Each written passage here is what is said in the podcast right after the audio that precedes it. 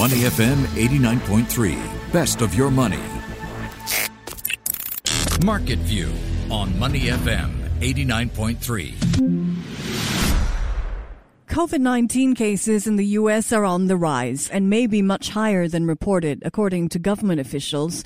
More than 1 million people filed new unemployment claims once again in the United States last week. And the latest numbers show that the U.S. economy contracted by 5% in the first quarter, which will likely look relatively good once the second quarter numbers come out. So, what did markets do overnight? You got it. Stocks rose across the board. The Dow, NASDAQ, and S&P 500 all close up more than 1%. So, what's happening? Joining me now to help answer those questions is Ryan Huang. Good Friday morning, Ryan. What's new?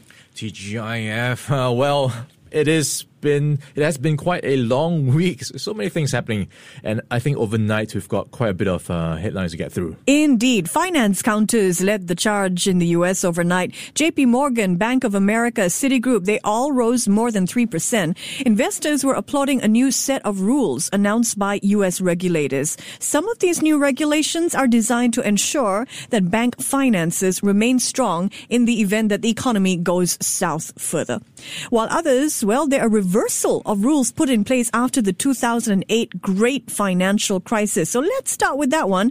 Uh, officials announced an overhaul of the so-called Volcker rule, and that was meant to prevent banks from engaging in some risky behavior that contributed to the great financial crisis. Tell us more. Yeah, so this Volcker rule was part of the Dodd-Frank Act, which got into place back in 2010 when we had the Lehman Brothers collapse, uh, the mortgage crisis, uh, bonds issue.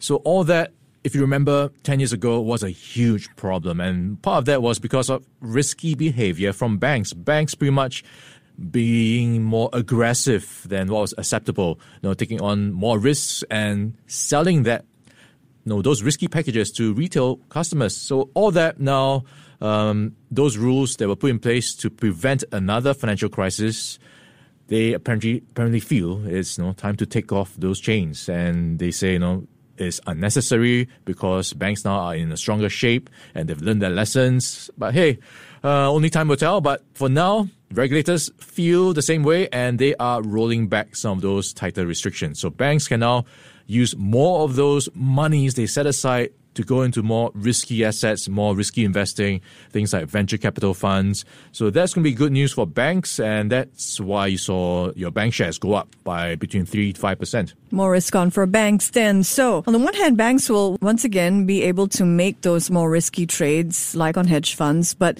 on the other hand, the U.S. Federal Reserve has told them to suspend share buybacks, cap dividend payments, and undergo a new round of stress tests.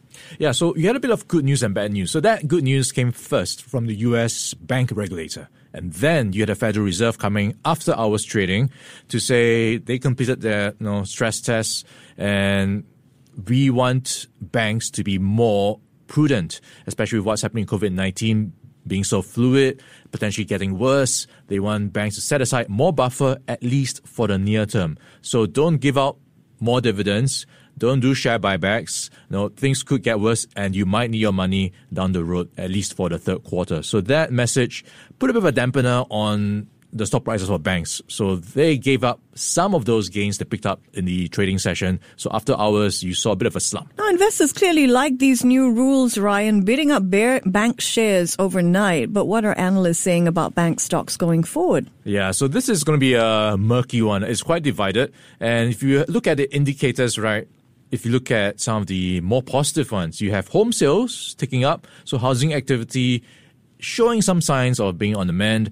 And you have last night the US jobless claims on the other scope, I guess a bit more, uh, less positive. 1.5 million jobless claims filed. That's more than the expected 1.3 million. So for a second week in a row, the numbers disappointed the markets. So that's something that's putting a bit of caution on how the economy is going to uh, recover. And of course, you've now got the U.S. economy reopening of businesses up in the air with the spike in cases across some of the uh, big U.S. states. And Apple, of course, closely watched.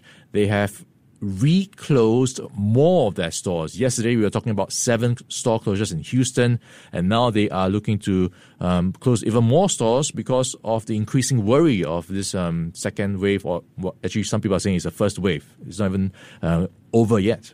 Mm, yeah. Let's to corporate news uh, here at home. Troubled oil trader Hin Leong back in the news.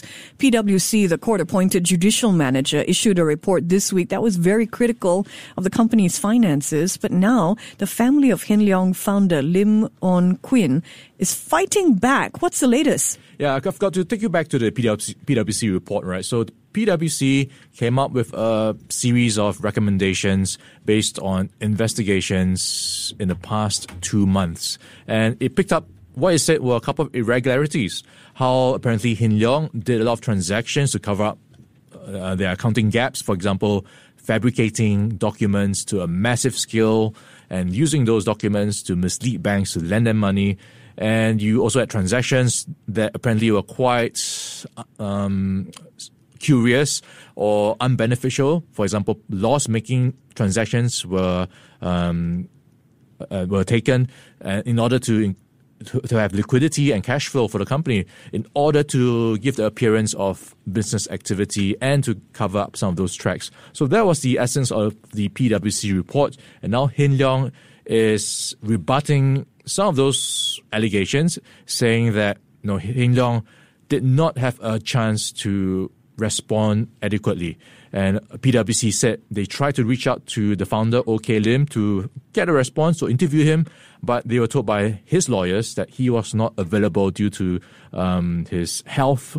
And that was one reason I think um, that Hin, that Hin Leong is responding quite strongly on that they said, you know, they actually have the medical certificates to say that he was unavailable for some stretches in the past three months. So uh, they were not trying to shirk responsibility, so to speak. So that's part of the back and forth going on right now. And also, they apparently have some issue with the recommendations by PwC. Mm. Um, they were asking why these recommendations were not sealed um, from public eye, and also they are also you know, putting some cold water on the recommendations by PwC for family assets to be pledged alongside Hin Leong's uh, business right now. It's a tangled web. We'll be looking for clarity on uh, restructuring terms for sure. Okay, so there's several corporate stories I want to go through with you, Ryan, but let's do a game show style again. I'll say a company name. You tell us what what is up, okay? Okay. All right, here we go. Singapore Airlines. Okay, Singapore Airlines in the news because it is looking at India. And that's because it's got this subsidiary called hmm. Vistara Air. And mm-hmm. what's the, I guess, angle of this is that now Singapore Airlines, ironically, due to COVID 19, could get more market share in India, grabbing it from the likes of Emirates and Etihad. And that's because of some of the, I guess, new normal. Uh, right now, there's this, I guess, outlook from Vistara that says when things are back to normal, people want direct flights. They don't want to go through a hub in order to minimize exposure.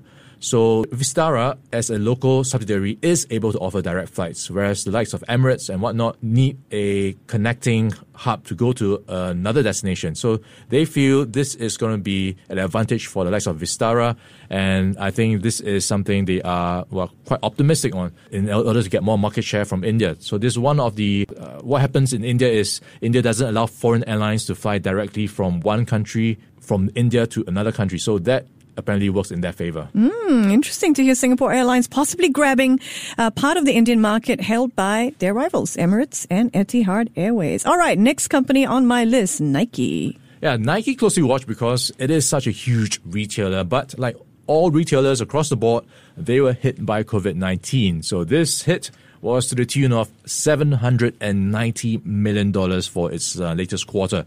And this was a disappointment because the market was actually expecting a better result. So in terms of um, share price, or rather in terms of earnings per share, that was about 54 cents per share loss. The market was looking out for a profit of 10 cents per share. So quite a bit of a disappointment. But the good news is online sales grew 75%. So that was one silver lining, but Mm. wasn't enough to offset the closures of stores due to COVID 19. So that's the bad part. So it is um, suffering the well, quite a bit of, um, I guess, fallout from what's happening with COVID 19. Yeah, and if things happening in China is an indicator of what could happen in Western markets, in China, where COVID was first detected, of course, all of Nike stores are now open. Imagine that. I don't know, would you buy a shoe off the internet like Nike?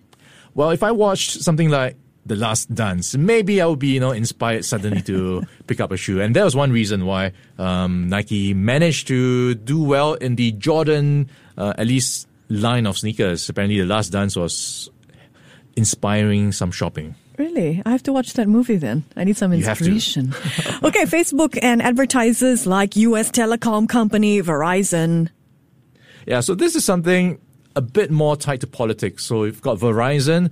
Uh, it is one of the biggest advertisers on Facebook, and now it's joining the likes of Ben and Jerry's um, and many other companies like the North Face and Patagonia to boycott Facebook because they are not happy with how Facebook is managing political advertising. So they are not happy with it and they want Facebook to do something before they go back. So it is likely to put a bit of pressure on Facebook uh, when, of course, advertising huge, makes up a huge part of its business. Yeah, companies lending their weight to say no to hate speech. Verizon joining ice cream brand Ben and Jerry's when it comes to using advertising money in a boycott. Okay, finally, Wirecard. This is a big one. Yeah, Wirecard again in the news. A lot of bad news this week, and the latest is Wirecard has filed for bankruptcy. So that missing two billion dollars, I think, really um, is weighing on the confidence of banks that have lent to Wirecard. So they could not get those banks to support them enough. So that is putting quite a bit of stress on their finances.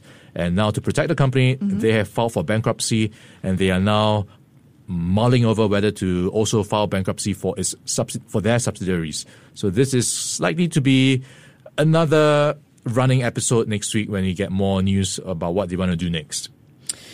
You know, I checked my, and several of my credit cards actually have Wirecard on them. Yeah, so this is the um, I guess the receipt you, you see, right? No, no, it's actually on the card. Wow. Okay, Yeah. so this um, I guess is part of the payment services uh, Yeah. provider as well. So So recognizable. Visa, Mastercard also have to figure out what they want to do when it comes to their partnership with Wirecard. Exactly.